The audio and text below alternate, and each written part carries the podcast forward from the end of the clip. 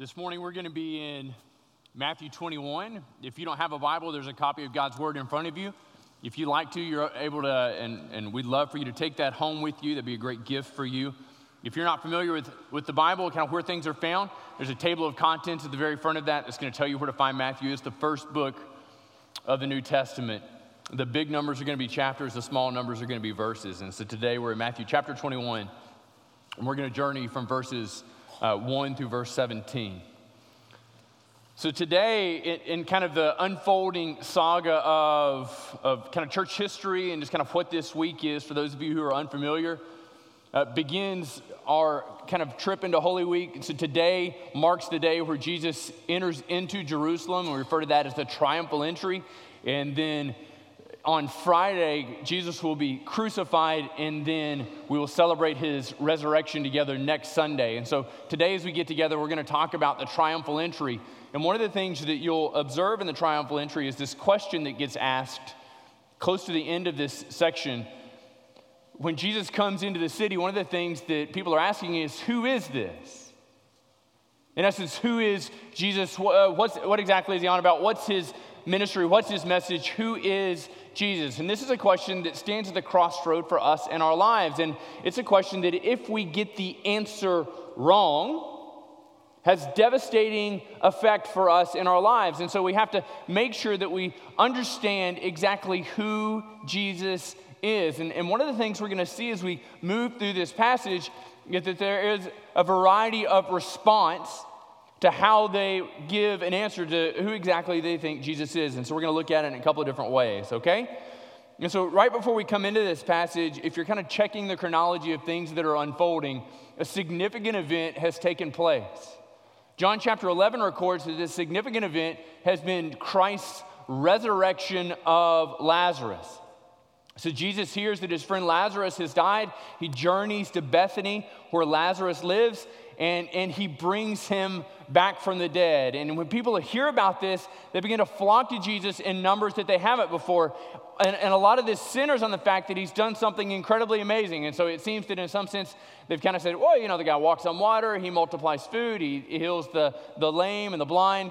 But when he brings somebody back from the dead, everybody begins to take note, and there's this terrific following of people that gather to flock to Jesus. And so this is kind of the chronology of it, something John gives us. And so it begins to understand why such a significant crowd is building around Jesus to this point.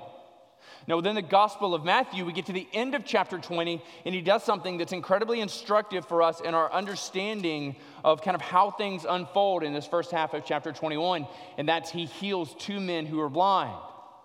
So Jesus, who raises men from the dead, Jesus, who gives sight to the blind, is now beginning to enter into Jerusalem. Let's read the first 7 verses together. Matthew writes and says, "Now when they drew near to Jerusalem and came to Bethphage, to the Mount of Olives, then Jesus sent 2 disciples, saying to them, 'Go into the village in front of you, and immediately you'll find a donkey tied and a colt with her. Untie them and bring them to me. And if anyone says anything to you, you shall say, the Lord needs them, and he will send them at once.' Matthew tells us this took place to fulfill what was spoken by the prophet, saying, 'Say to the daughter of Zion, behold, your king is coming to you, humble and mounted on a donkey, on a colt, on the foal of a beast of burden.' And the disciples went and did as Jesus had directed them, and they brought the donkey and the colt and put their cloaks on them, and he sat on them." So this is the deal. Jesus is a couple of miles away from Jerusalem, and in order to get there, Jesus wants to tap into this rich heritage that's found in the Old Testament, and he wants to show that he is the express fulfillment of all the Old Testament anticipation. So everything has been leaning and directing towards Jesus coming, okay? And so what he does in the midst of getting there, now he could have done any number of things. He could have said, "Guys, come on, it's only a couple miles, we're going to walk." And he could have said, "Hey, bring me a war horse and a chariot." He could have done that. But it's important that what he did with express meaning and express purpose. He gets 2 of the disciples, and he says, "You're going to go, and you're going to find a colt, and you're going to find a donkey tied up, and you're going to bring them to me." Now, If you're a disciple, by this point, Jesus has ingrained in you, when Jesus speaks, you move, right? When Jesus tells you to do something, you do it. And when he says things are going to work out, it's going to be okay. Things are going to work out. And so the disciples hear the message and they say, apparently Jesus has spoken to somebody or he has control over this. Don't worry about it. We're going to go. And so simply they go in and they find exactly what he said they would.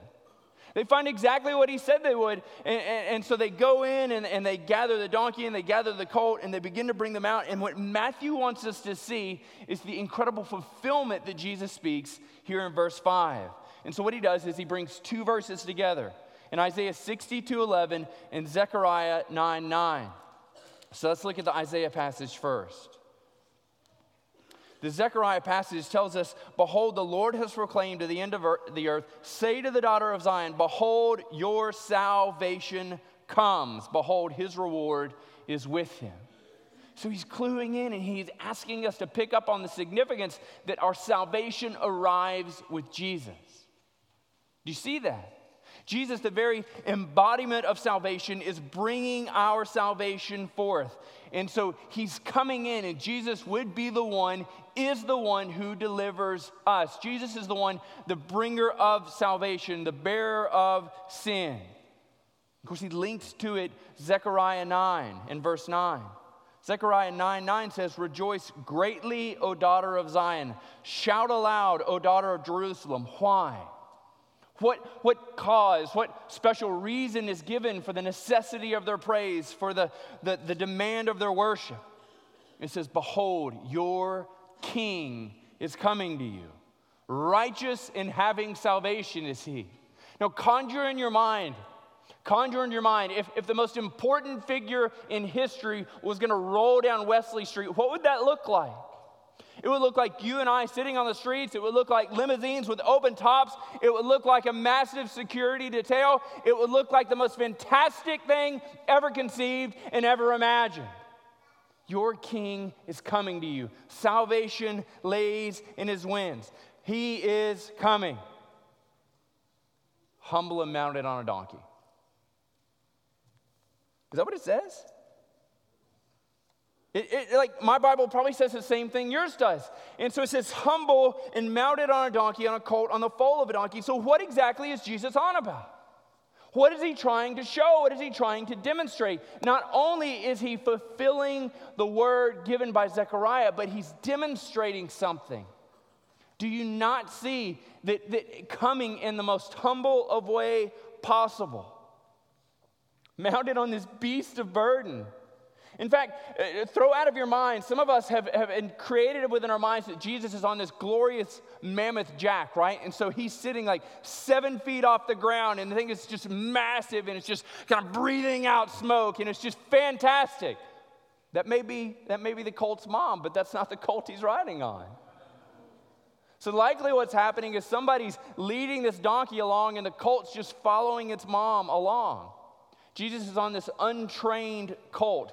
And so he's giving a tremendous picture of humility.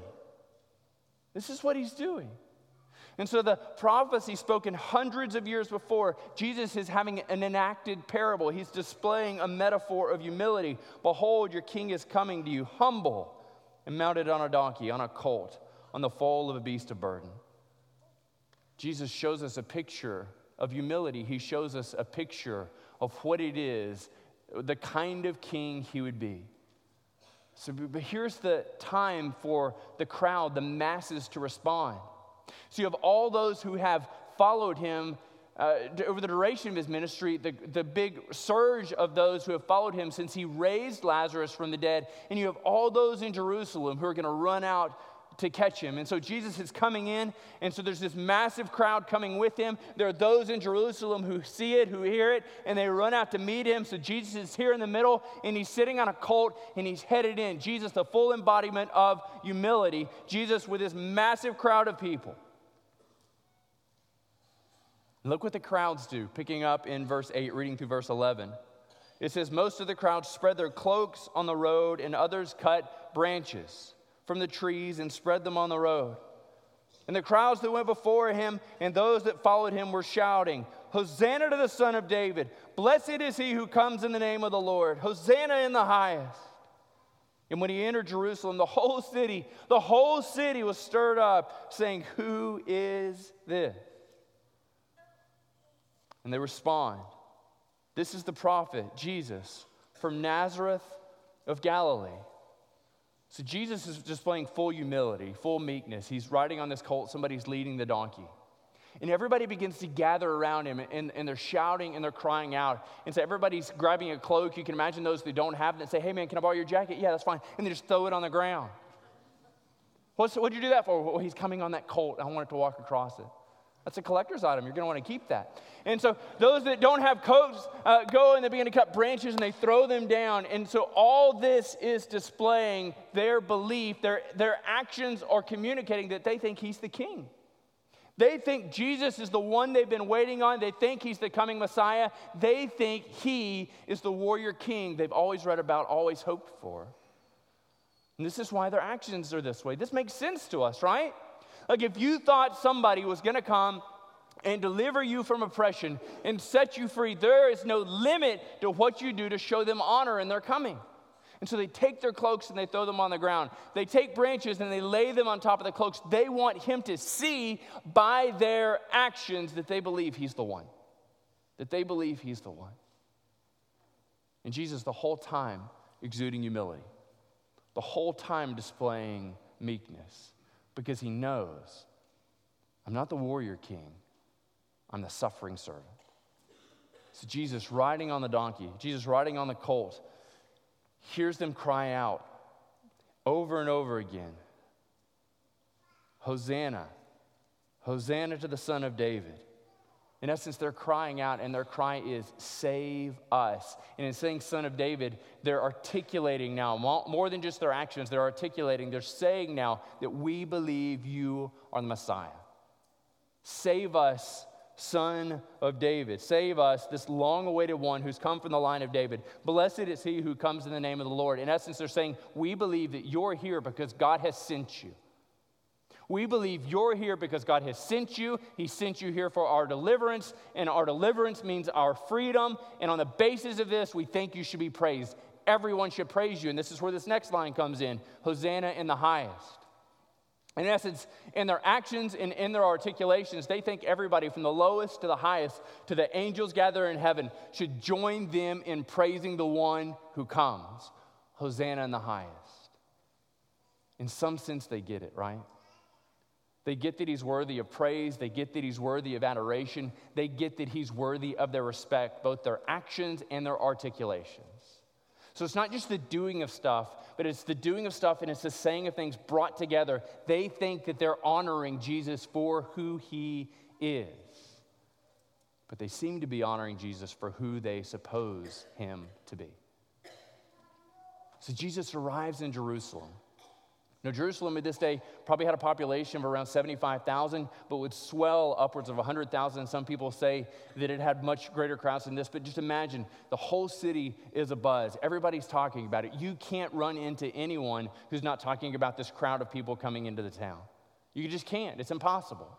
And every time they run into somebody, they're like, "Hey, Trey, who is this?" And Trey's like, "Oh, this is Jesus." "Hey, Doug, who is this?" "Oh, this is Jesus." "Hey, Jordan, who is this?" And all the responses is, "This is Jesus." And then they move to articulate a really designated response to who it is. "This is Jesus, the prophet from Nazareth of Galilee." In essence, we know this guy. We know him. He's not new to us. He's not foreign to us. He's not distant from us. We know this Jesus. He's a prophet. So in some sense, like their minds are caught in this cycle of he's the king, he's the Messiah, we just know him to be. But who is this? He's the prophet. He's one who speaks from God. So Jesus comes in and all he wants them to see is his humility. All he wants them to do is to know him in his suffering. But they can't help but see Jesus as the warrior king who's come to set them free. They can't help but see Jesus for how they can know him.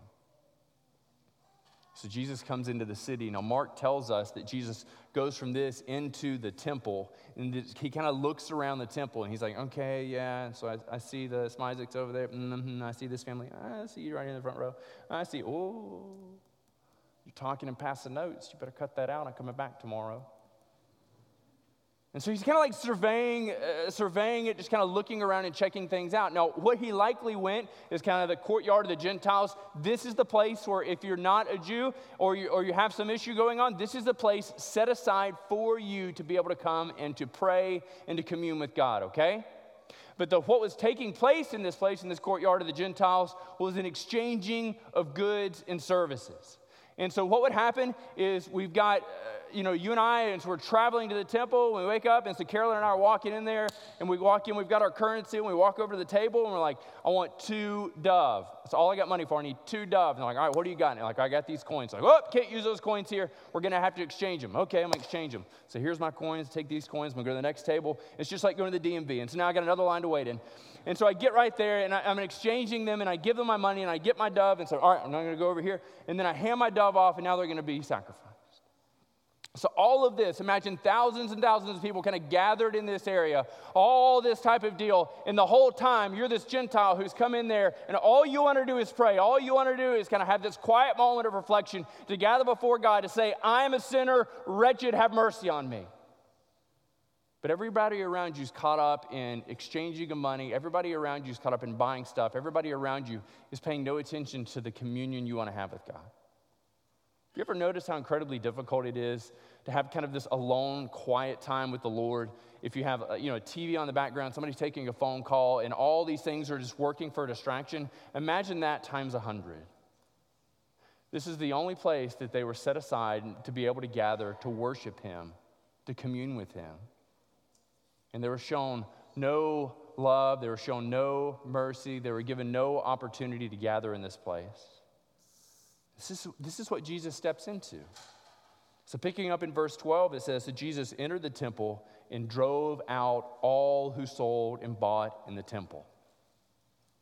He drove them out. I mean, we're not talking 1 or 2 people where they walk over and Jesus like kicks over the stand with the Girl Scout cookies on it and says, take the Thin Mints elsewhere.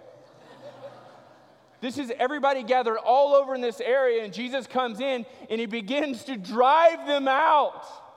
The virtue of His presence, all the meekness and humility He had on the colt, He lays that aside. He is filled with anger on behalf of His Father and what's happening here and what the temple has been made. And so He drives them out to the point that everybody else leaves.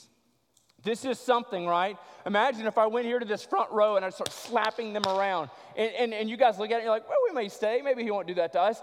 But imagine then if you all left by virtue of what I'm doing. And so He goes around and He throws over tables of the money changers and the seats of those who sold pigeons, and He drives them all out. And then He speaks. And it's so important. He quotes out of Isaiah 56, verse 7, and He quotes out of Jeremiah chapter 7. He's driving them out, and He says, my house should be called a house of prayer. There was no opportunity for prayer. There was no opportunity for those Gentiles gathered there to commune with the Lord. That's why it's so incredibly important that Isaiah 56, verse 7 finishes this phrase, and it says, my house should be called a house of prayer for all peoples. Jesus recognized that they were engaged in the commerce of God. They weren't engaged in the communion with God. They weren't there to spend time with the Lord. They were there to exchange money for a service. And so He quotes this, and then He goes on. He says, but you make it a den of robbers. And so He says, this is what it's supposed to be, a house of prayer, but you've made it a den of robbers. Within the book of Jeremiah, in chapter 7, Jeremiah speaks to a people who are living so incredibly far from the Lord. And starting in verse 1 of this, it talks about how the word came to him, and he tells Jeremiah, you need to go stand in the gate, and you need to tell people what it should be like and how they should actually act and how they should behave. And you need to tell them there's this promise that if they amend their ways, I'll let them stay here, I'll let this be their land, I will bless them, I'll extend blessing to them. But what they need to know is that their behavior is completely unacceptable. So Jeremiah finds a group of people who thought it was okay in some sense just to kind of do whatever the heck you want to do. You know, sleep around a little bit, that's okay. You want to just kind of talk however you want to, that's okay. You want to completely disregard God, that's okay, because when you step into the temple, then the persona of religiosity can come on, and God is mandated to bless you. Imagine if you could live your life however you want to, Monday through Saturday, but the moment you walk in here, now you've got to be holy and religious. And because now in this place you have to be holy and religious, God in heaven is like, I was going to smite you, but now you've got your holy and religious manifestation going. Oh, I'm going to get you when you step out. You better not leave, right? But in some sense, there's this kind of driving force for us in our life, this cycle of I can live it however I want to and then have a hard reset on Sundays. I can live however I want to and have a hard reset on Christmas. I can live however I want to and have a hard reset on Easter. I can grow closer to God in these moment-by-moment lives, and then I can grow further and further away as I live my life however the heck I want to. So he says to them, there in chapter 7 and picking up in verse 8, he says, behold, you trust in deceptive words to no avail. In essence, he says to them, you believe a lie. It's not going to matter. It's not going to work for you. Will you steal, murder, commit adultery, swear falsely, make offerings to Baal, and go after other gods that you have not known? In essence, is this one idol not enough? Now you're going to pursue other gods? And then having done all these things, are you going to come and stand before me in this house? Living horribly. Giving no sense or fashion that they love the Lord. Giving no sense or fashion that they want to follow him. But there's something special about this place, they would say. That in this place we receive his blessing. That in this place we receive his forgiveness. It doesn't matter out there. In this place it's different. They would say in verse 10, and then you come and stand before me in this house which is called by my name, and you say, we are delivered. We are delivered. Only to go on doing all these abominations. In essence, I want to have my cake and I want to eat it too. I want to live however the heck I want to, and I want you to bless me when I'm here and in this place. God does not trade this way. He does not function this way. His character will not allow him. So verse 11 says, has this house which is called by my name become a den of robbers in your eyes? In essence, when Jesus steps in, when he steps in there to the temple and he throws over the tables and he drives them out, he stands up and say, my house should be called a house of prayer for all peoples, and you have made it this place of special blessing regardless of however the heck you live. You're engaged in trade and commerce. Your actions show you to be far from God. You're not here to commune with me, to be my special people. You're only here to engage in religious services. I think he could say the same thing to us. There is this temptation to kind of split our lives in two, to bifurcate our lives, where we have those things which are holy and then those things that are secular. And it is most convenient for us if the secular occupies the vast majority of our lives, and the holy is kind of this center place that we keep kind of cordoned off.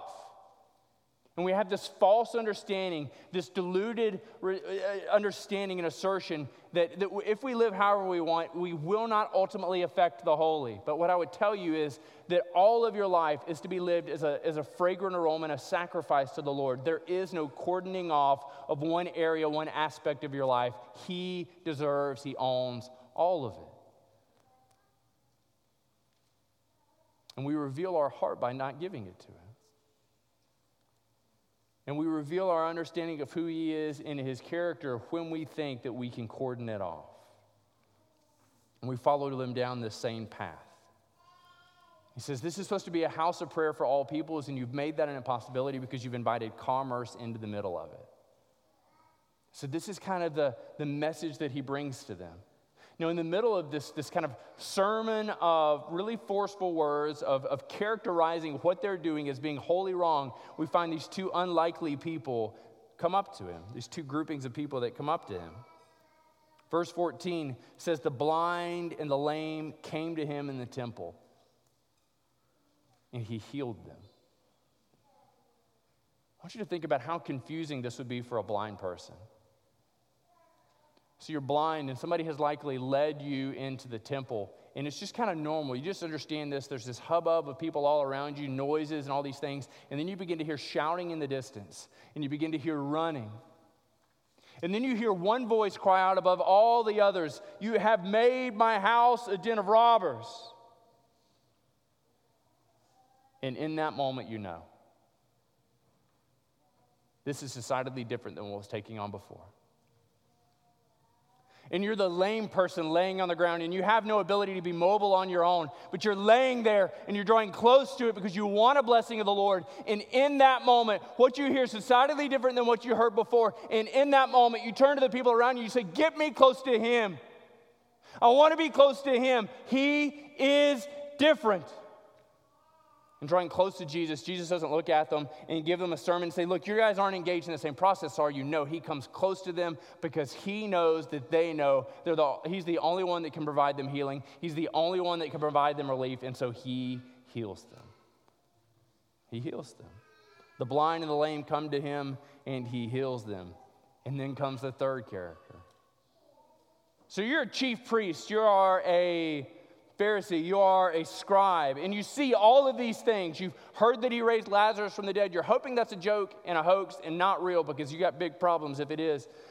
And you see these things that he's done, how he's given the blind back their sight, how he's made the lame to walk, and there's no other way you can characterize this. You just say, I don't know what to say. It's just amazing. But then you begin to hear the children crying out, "Save us, Son of David." And this is an opportunity for you. This is an opportunity for the religious. It's an opportunity for the good people to look at it and say, "Why am I not praising? Why do I not worship?" But instead, they were indignant. They're angry. They're frustrated. And they turn to Jesus and they look at him. And they say, "Do you not hear what they're saying?" In essence, their question is, "Hey, have you had a hearing test lately?" Their question and their accusation is, this is completely inappropriate. Make them shut up. Make them be quiet. Don't let them talk like this. Don't let them engage like this. Make them be quiet. And Jesus responds, he says, "Yes, I have heard. I hear what they're saying. I hear that they cry out and say, 'Son of David, save us.'" And he says, "Have you not read, out of the mouth of infants and nursing babes you have prepared plays?" The kids get it. The children get it. He's doing something decidedly different than anything that was done before. He's righting the ship. He's correcting their worship. He's inviting and worthy of praise. The children get it.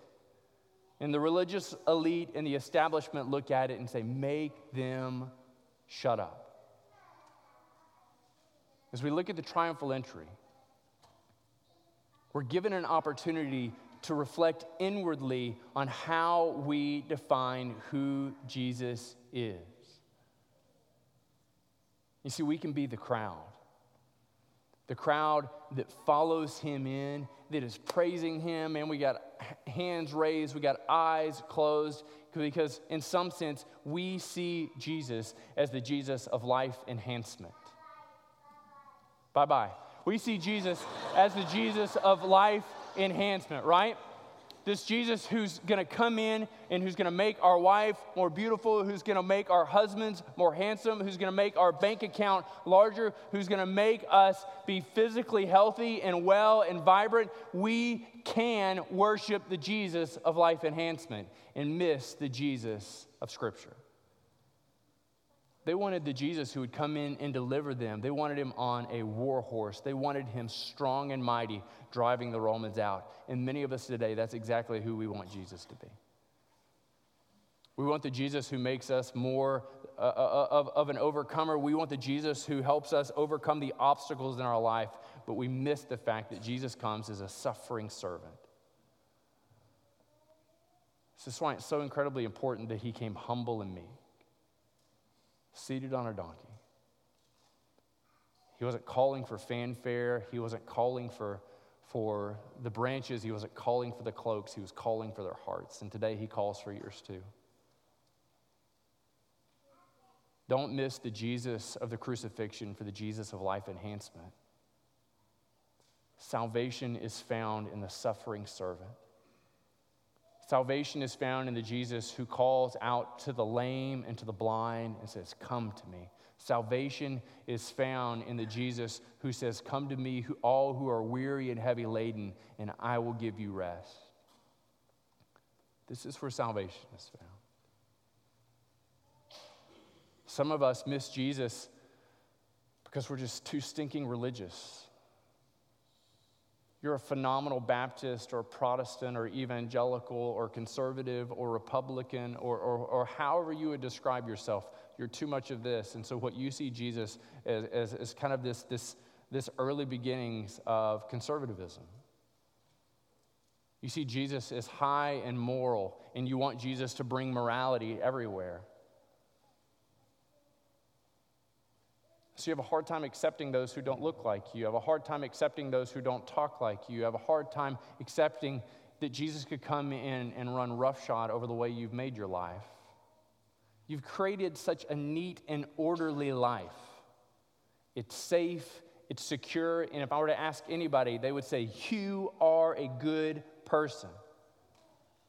Man, you tithe, you give to the poor, you don't say anything bad about other people, you know that's not acceptable, you just think them quietly."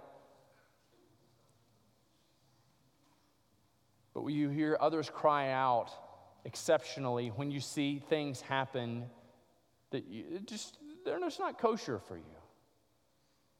You want the neat and orderly religious Jesus.